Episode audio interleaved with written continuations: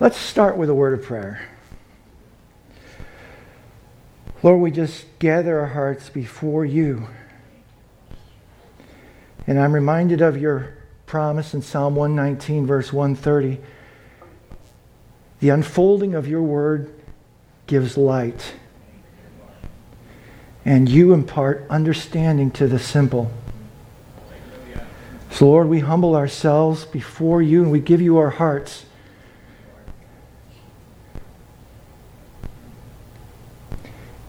And I ask that you would open the eyes of our hearts, open the eyes of our understanding, and plant your good seed in our hearts today. I pray in the name of Jesus that it prosper once again in the very thing that you send it forth to do. To your glory, for our good. In the name of Jesus. Amen.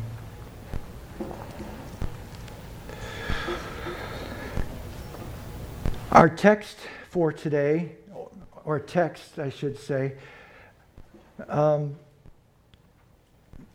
first one, I'll just read this one. I'll make a point about the other two here in a minute. Our text is found in Romans chapter 11, starting at verse 32 and ending at verse 36. For God has committed them all to disobedience.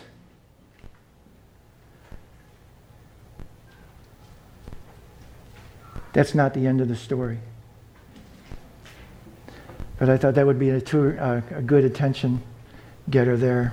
That would be absolutely a travesty and a horrible, horrible thing if that were the end of the story. But like Paul Harvey once said, here's the rest of the story that he might have mercy on all. Oh, the, tr- oh, the depth of the riches, both of the wisdom and knowledge of God. How unsearchable are his judgments and his ways past finding out. For who has known the mind of the Lord? Or who has become his counselor? Or who has first given to him, and it shall be repaid to him. For of him, and through him, and to him are all things, to whom be glory forever. Amen.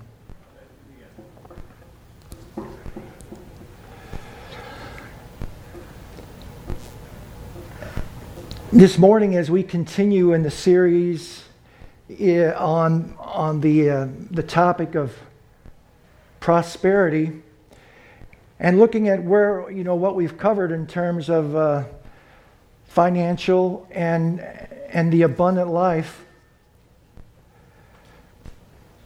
there's another facet, a crucial facet, I believe that the Lord wants to introduce into this that is equally important. And that is the depth of the Lord's riches of understanding, wisdom, and knowledge of Him.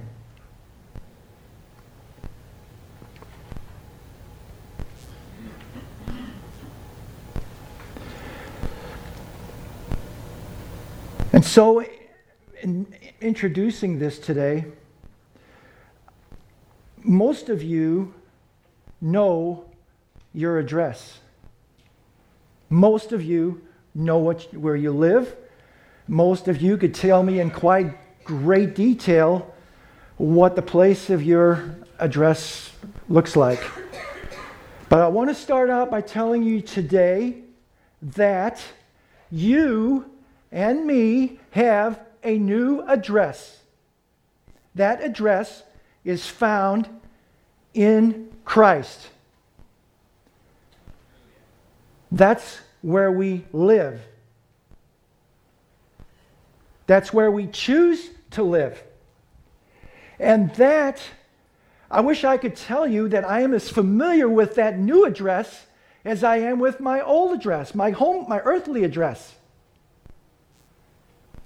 But there are many things in this new address that we are in the process and will be until he takes us home and then some learning about our new address in him.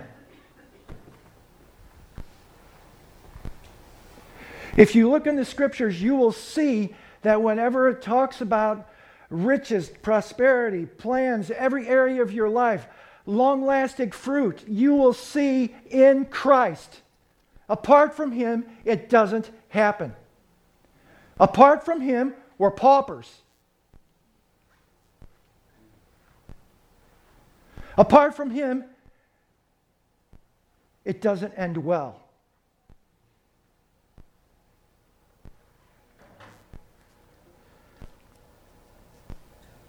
And in this, this address, one of the things that is crucial in going forward in this is that in, in Christ, in our relationship with Him, in what He wants us to know about Him, and what He wants to do in terms of our growing up in Him, it is a two way street. But He does and did all the heavy lifting. He did it he did it for us. He did it at the cross. He did it.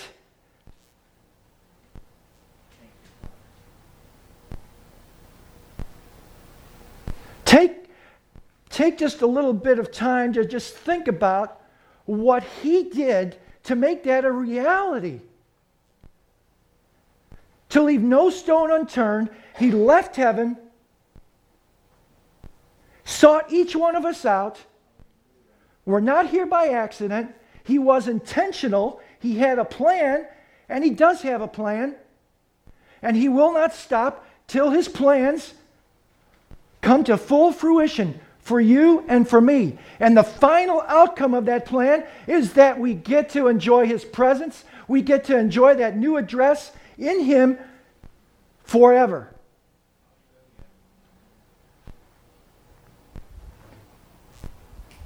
Ephesians chapter 1, he says, he says, there's a phrase that's repeated, to the praise of his glory. And then he outlines what he did in our behalf, to the praise of his glory, making us accepted in him.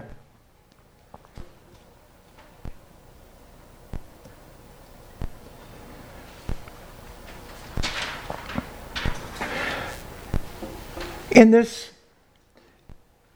this, uh, this facet, this truth this, of, of wisdom, he doesn't want us to be spiritual paupers. He doesn't want us to be spiritual dummies. He wants us to know, he wants us to experience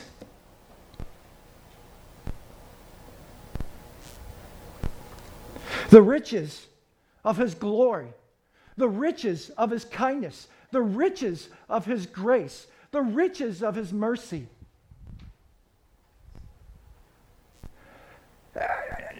It's amazing that when he uses these different at, these attributes and he describes himself and his heart towards us, he, he qualifies that with an adjective. I like that. He doesn't say, you know, he, he's stingy or I don't know. He, he says he's rich. He's liberal, he doesn't hold back.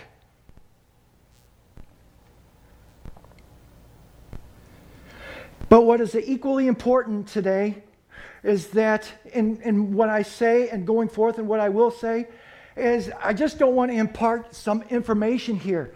In everything that I say, he wants you to see the, and hear the heart behind the words. He's not some school prof that just sits up here and points his finger and says, You need to learn this, and then do the basic reading, writing, arithmetic in spiritual terms. No. What he says, how he says it, what he does, all demonstrates in love his wisdom, his knowledge, his understanding. So in Proverbs, one of one of the favorite books, because there is a lot of where the rubber hits the road and the day to day of of the playing out of that wisdom, which is which is good. It's not high and lofty. It is, in a sense, but the terms of for us to have life and have it more abundantly and being able to appropriate that. So, rather than being, while he is a prof, he is more importantly our Heavenly Father who knows what we have need of. And numerous times in Proverbs, when he starts out, he addresses, My son, my son. But for the purpose of the audience here, my daughter, my daughter. We're all included in that. And if you go and see, it's the idea that he sits down, that he wants to come alongside and say, Hi, Milt. It's good to see you. I'm drawing close to you. I love you. And I want you to prosper in all that you say, all that you do, all that you think, and what to say, when to say it, and what not to say, where to go. Everything on the day to day. Thank you, Daddy. But you know, we I, this this is easy to for me to go over the top of my head like this in my understanding. But to see that God is willing to come down and come alongside of me and tell me something for, the, for my spiritual well being.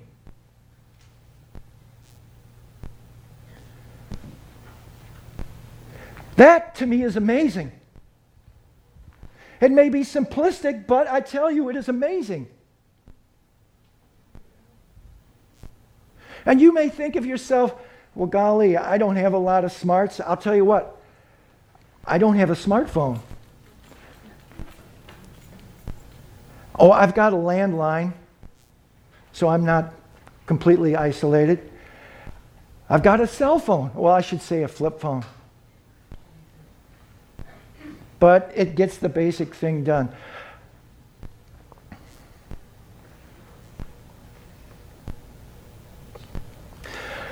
But in terms of our relationship with Him, in 1 uh, Corinthians chapter 1, you may not see yourself as smart. You may not see, oh, I'm just a regular Joe Doakes. Uh, there's nothing special about me. There's nothing that really comes to the forefront. Well, have I got some news for you?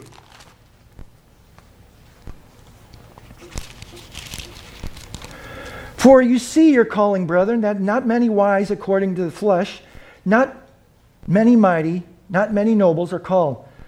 But God has chosen the foolish things of the world to put to shame the wise. And God has chosen the weak things of the world, I qualify for that, to put to shame the things which are mighty. And the base things of the world and the things that are despised which are despised, God has chosen, and the things which are not, to bring to nothing the things that are, that no flesh should glory in his presence. But of him, here we go, but of him you are in Christ, in Christ Jesus, who became, who became for us. That's me and that's you. What did he become for us? Right off the bat, wisdom, from God, and righteousness, and sanctification, and redemption. That is a mouthful. That is 1 Corinthians chapter 1, starting at verse 26 through 31. That as it is written, He who glories, let him glory in the Lord.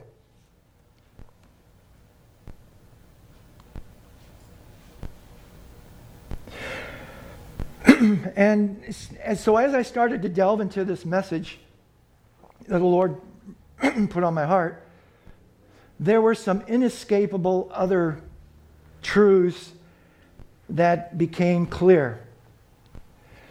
And so the first thing that quickly became very evident to me is that there is an abundance of scripture on the wisdom of God, the wisdom that He wants us to have. And uh, before I get too much further, let me, let me define for you wisdom. And so, going to Proverbs chapter 1, where it's first introduced in there, the first time where you see the word wisdom, where he purposes that this is what wisdom is, it means skillful. Skillful, like a person who learns to become a tailor or a carpenter. Skillful. When you, the next time when you see wisdom in there, it's a different word that's used. It means to behave wisely.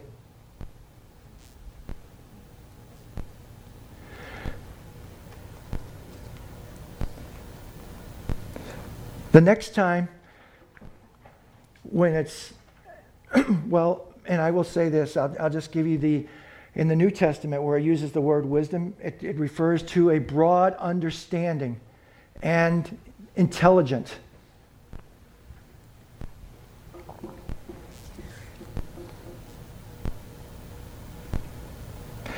I could have filled up just with Proverbs and just taking just single verses, just from the book of Proverbs.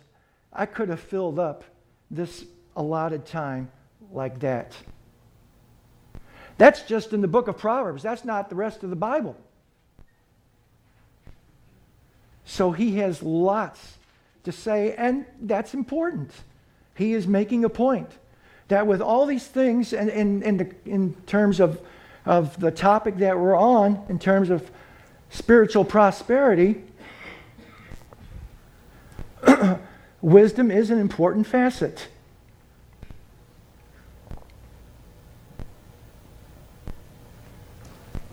And in the abundance, as I just referenced, let me share with you a, a couple of uh,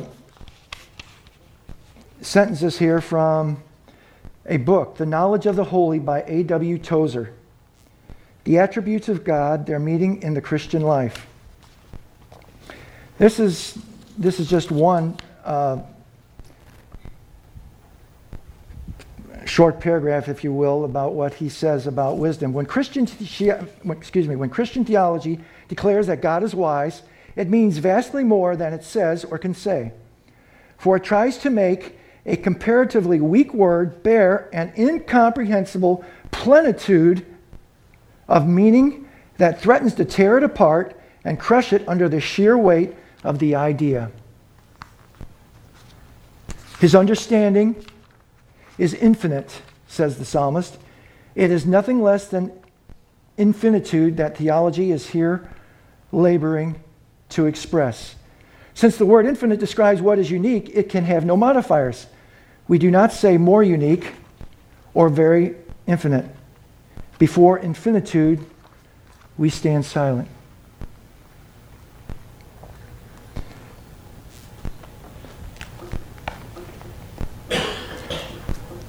In a, in a here, I'm going to read another short paragraph from there.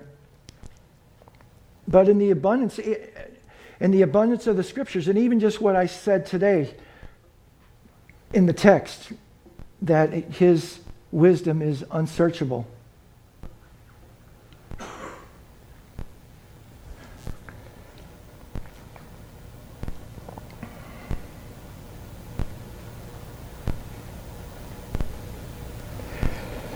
God's wisdom is also on display in everything that He set His hand to do. His wisdom is on display in creation. When the planets are in their orbit, when He says this is as far as the sea shall go, it's not chaotic. There is an order. It's very clear from what he said in Proverbs by wisdom, he created it's the heavens and the earth. And he put forth the things in place as they are. Our very, the creation of ourselves, wisdom on display, fearfully and wonderfully made. The way things all work together to be able to, to accomplish a specific function.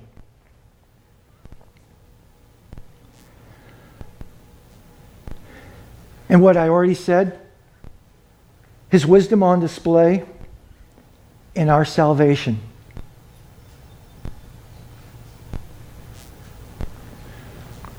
Who would have thought that what in the natural looked like when the enemy did his dirty work and crucified the Son of Life, that it was over?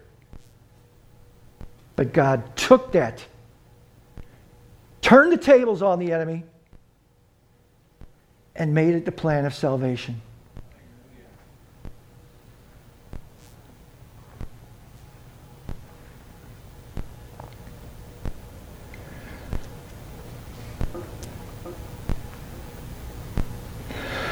In Proverbs chapter 2, there's a, there's a verse in there that says, He lays up for you and for me, He lays up sound wisdom for the righteous. I like that. Sound wisdom. That, that word sound means to substantiate to help in the undertaking of a task. So, no matter what the area, it doesn't matter. Sound wisdom. You know, when it says he lays up, I just picture he's got volumes here. How does he do that? He's got volumes for Stephen, he's got volumes for Tom, he's got volumes for Dave Martin. They're laid up. And I don't think I could even see the top. He lays up sound wisdom. That means it's not going to lose its effectiveness. It's not going to fade away over the passing of time. It will stand. As a matter of fact, in uh, Ecclesiastes 4, verse 10, it says, When God does something, it will stand. No one, no one can add to it no one will be able to take away from it. And God does it so that men should fear him. I like that. That's who he is. That's the heart of what he wants to do in our life. That he wants to come alongside, and no matter what the struggle, it might be even something unforeseen. You've got a task that needs done and you don't have the wherewithal. Guess what? He has it. And not like the prof, but like the Father who comes alongside by way of the Holy Spirit. And he says, I've got what you need, and we're going to tackle this together, and it's going to be to the praise of my glory. And here's how it's done. And step by step, he leads us.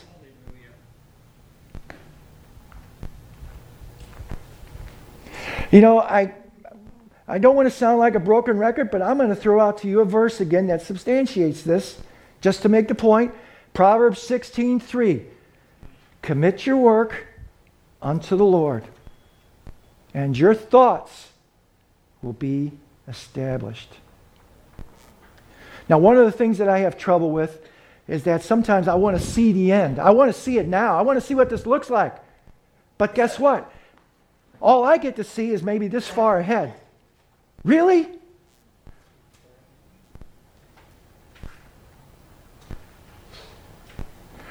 But if he says, I will establish your thoughts, then that step that you take by and with the wisdom that he gives, it will stand. It will not crumble. It will be to the praise of his glory. It will be to your good. And it will be, if you're like me in the workplace, other people will see it. Some people won't even like it. I got a guy at work, you know, what, what I do, I work in final assembly. When it gets down to me, this is where it all comes together. If it gets by me, it goes out the door. I'm the last line of defense. And my bosses rely on me. I tell you this to his glory, for my good. The Lord has given me an eye for detail. And there are people that I hear, some sarcastically, oh, you've got your 101 point inspection. Well, when I work, and what I do, there's a higher boss that I'm employed by. To his glory, to his glory. There's, they see that, they recognize it, they know that. I'm not saying a word, but yet there's wisdom on display. My bosses rely on that. They may not recognize per se who's doing it, but I do.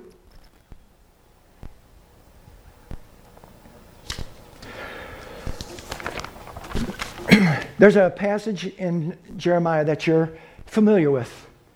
Jeremiah 29 For I know the plans that I have for you, says the Lord plans for welfare, plans to prosper, not calamity, a future and a hope.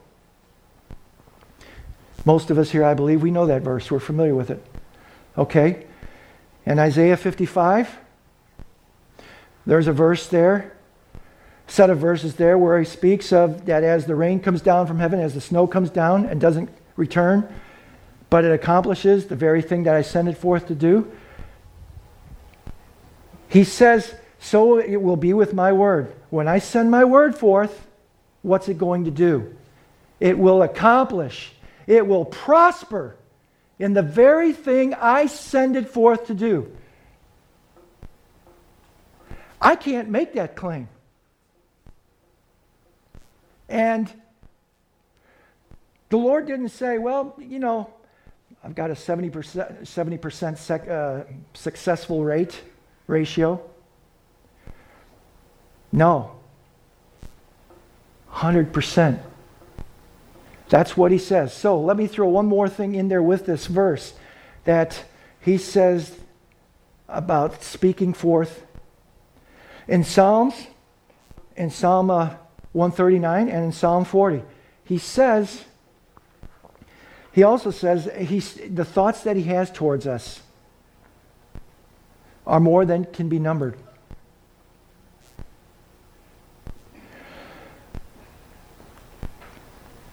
So I want you to take that those thoughts that he has towards you. Do you think that he wants to keep those thoughts to himself? So if every word that comes out of his mouth is will not return void, but will accomplish what he pro- prospers and what he sends it forth to do, that I want you to just take that in that there are all these thoughts that are there for your good.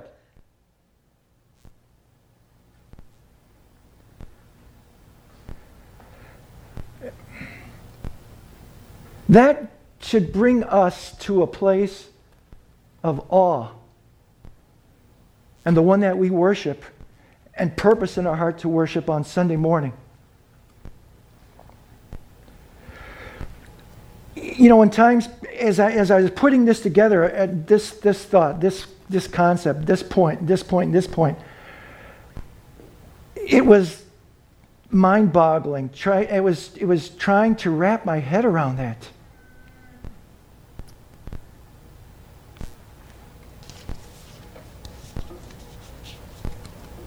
For every individual in this room, that he has thoughts that you can't put a number to. How does he do that? So when we say God is good, He is good.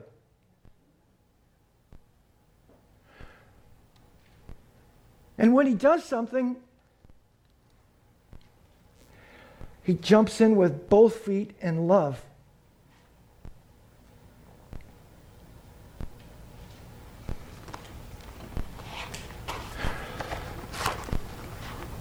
In this uh, in, in light of that last point, A.W. Tozer writes Wisdom, among other things, is the ability to devise perfect ends and to achieve those ends by the most perfect means. It sees the end from the beginning, so there can be no need so there can be no need to guess or conjecture. Wisdom sees everything in focus, each in proper relation to all, and is thus able to work towards predestined goals with flawless precision.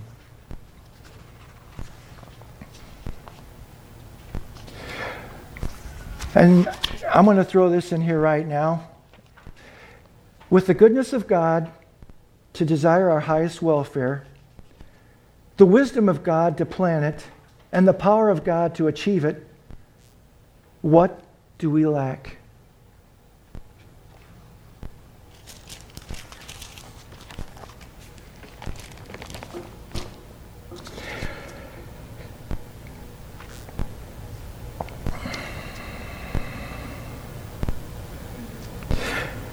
Whatever your profession, it doesn't matter whether you're a stay at home housewife, doesn't matter whether I, I, if I work in a factory, doesn't matter if you're the vice president of the company.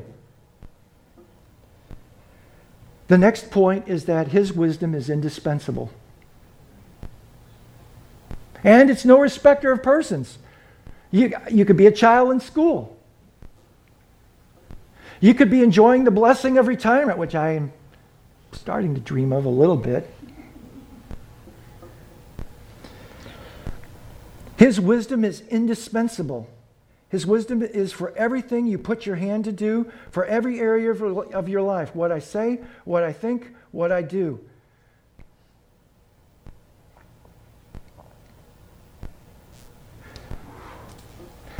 And just think for a moment what's the alternative? If, if his wisdom is indispensable, well, let me just throw out two that I believe would uh, give us divine pause. In Jeremiah chapter 10, verse 23.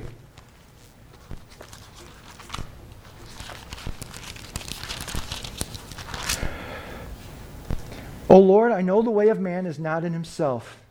It is not in man who walks to direct his own steps. And in the book of Proverbs, it says in chapter 14, verse 12, there's a way that seems right unto man, but the end thereof is the way of death.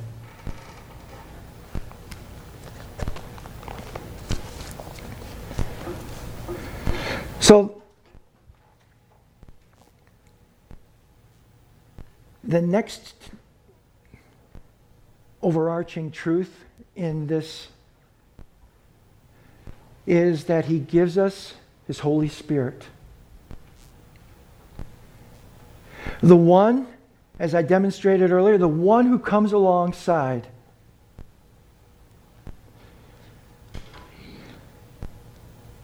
He is, he has promised, as it says in John 16 13, he will guide us into all truth.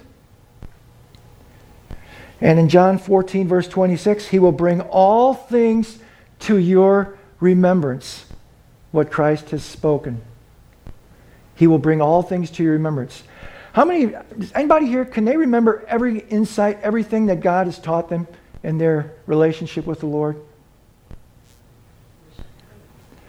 I am grateful for the Holy Spirit and for those promises that He will guide and that He will bring to our remembrance. And it says He will guide. He will not shove, He will not push, He will not thrust. He will guide.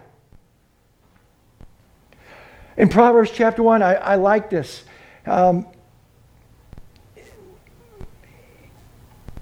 there's a set of verses there where he says he calls out. There's several other chapters in Proverbs where he says to the, to to the sons of men, I call out, I call out. He calls out to each one of us every day. And then in Proverbs chapter 1, he says, I stretch out my hand. Unfortunately, in the context of what he was saying there and his doing that, those people there made a choice that they didn't want it. They chose not to take his hand. They chose not to draw close. But that didn't stop the Lord from stretching out his hand. It didn't stop, and it doesn't stop the Lord from crying out to us each day and inviting us.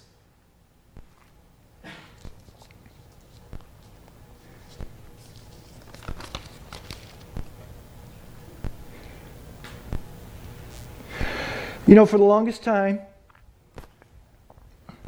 and it was always there. Um, and I, you know, I, in talking about, I want to talk, talk about Moses here for just a minute. And uh, You know, I thought, come on, the, the Lord promised you guys and the children of Israel, uh, Moses and the children of Israel, I'm going to I'm to bring you into the promised land. And there you'll have gardens you didn't plant, you'll have houses you didn't build, there'll be a land flowing with milk and honey. And yes, there are giants. But you, you know, Moses, Moses understood what the real promised land was. In Exodus 33, where the children of Israel had worshiped a calf, and God was not happy with them. He was very, very upset. And Moses intercedes, and the Lord says, You know what? Take these people and go on ahead. Take them into the promised land that I promised. But I'm going to stay here. Moses said, No, no. If you don't go, I don't go.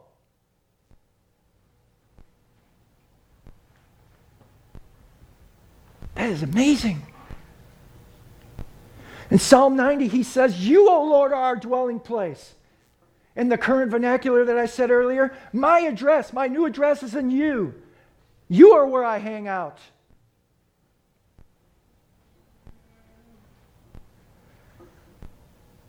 Solomon, at the very, very beginning of his reign, he said, Lord, I'm but a child. I don't know how to go in. I don't know how to come out, go out. I don't know how to lead these people. And in that, in that story, God took the initiative and went to Solomon. And that was Solomon's, in his prayer, made that known. And what did the Lord do? He gave him wisdom beyond his years. He gave him wisdom to be able to do what he was appointed to do.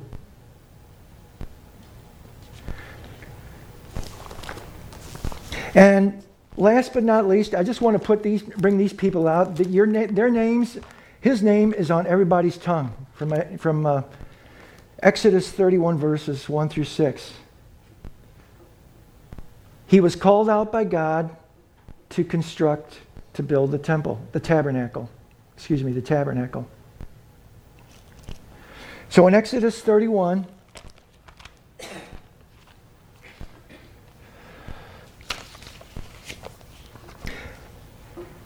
Then the Lord spoke to Moses, saying, See, I have called by name Bezaleel, not hey you, not you with a number on your back,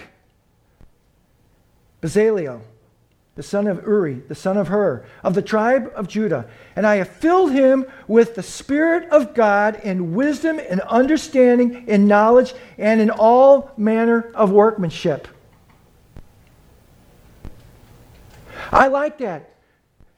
It doesn't matter what you do on a day to day basis, God blurs the line. Everything we do is to His glory. It's not this is physical, this is secular, this is spiritual. God puts it all in one. Bring me into everything. Talk with me about it. Let me talk with you. Let's huddle together. I like that. See, I have called you, I, I have filled him with the Spirit of God and wisdom and understanding and knowledge and in a manner of in all manner of workmanship to design artistic works, to work in gold and silver and bronze, in cutting jewels for settings, in carving wood, and to work in all manner of workmanship. Those are valuable things. It's not like he just took a piece of wood and started a plane. He had precious jewels. Those are expensive things.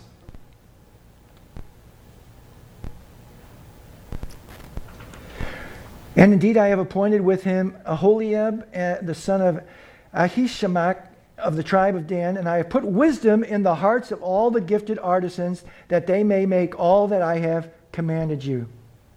The tabernacle of meeting.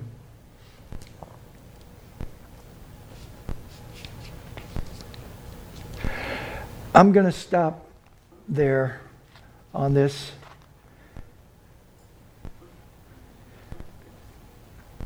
This is just the tip of the tip of the iceberg. What an awesome God. Let's pray. Lord, you're a good, good Father.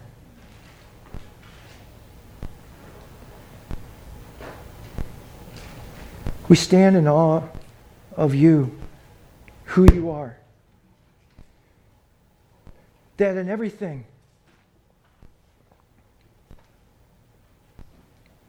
you desire for us to prosper. And Lord, in the wisdom that you give us, and the understanding and the insight that you give us,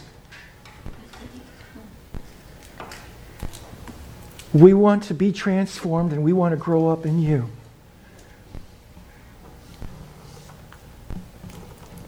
Renew our hearts, renew our minds.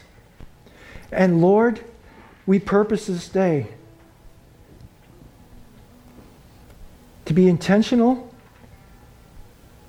to set aside time, to draw close to you, to hear your heart to hear what's on your heart, to establish our goings, to establish our going in and our going out with you.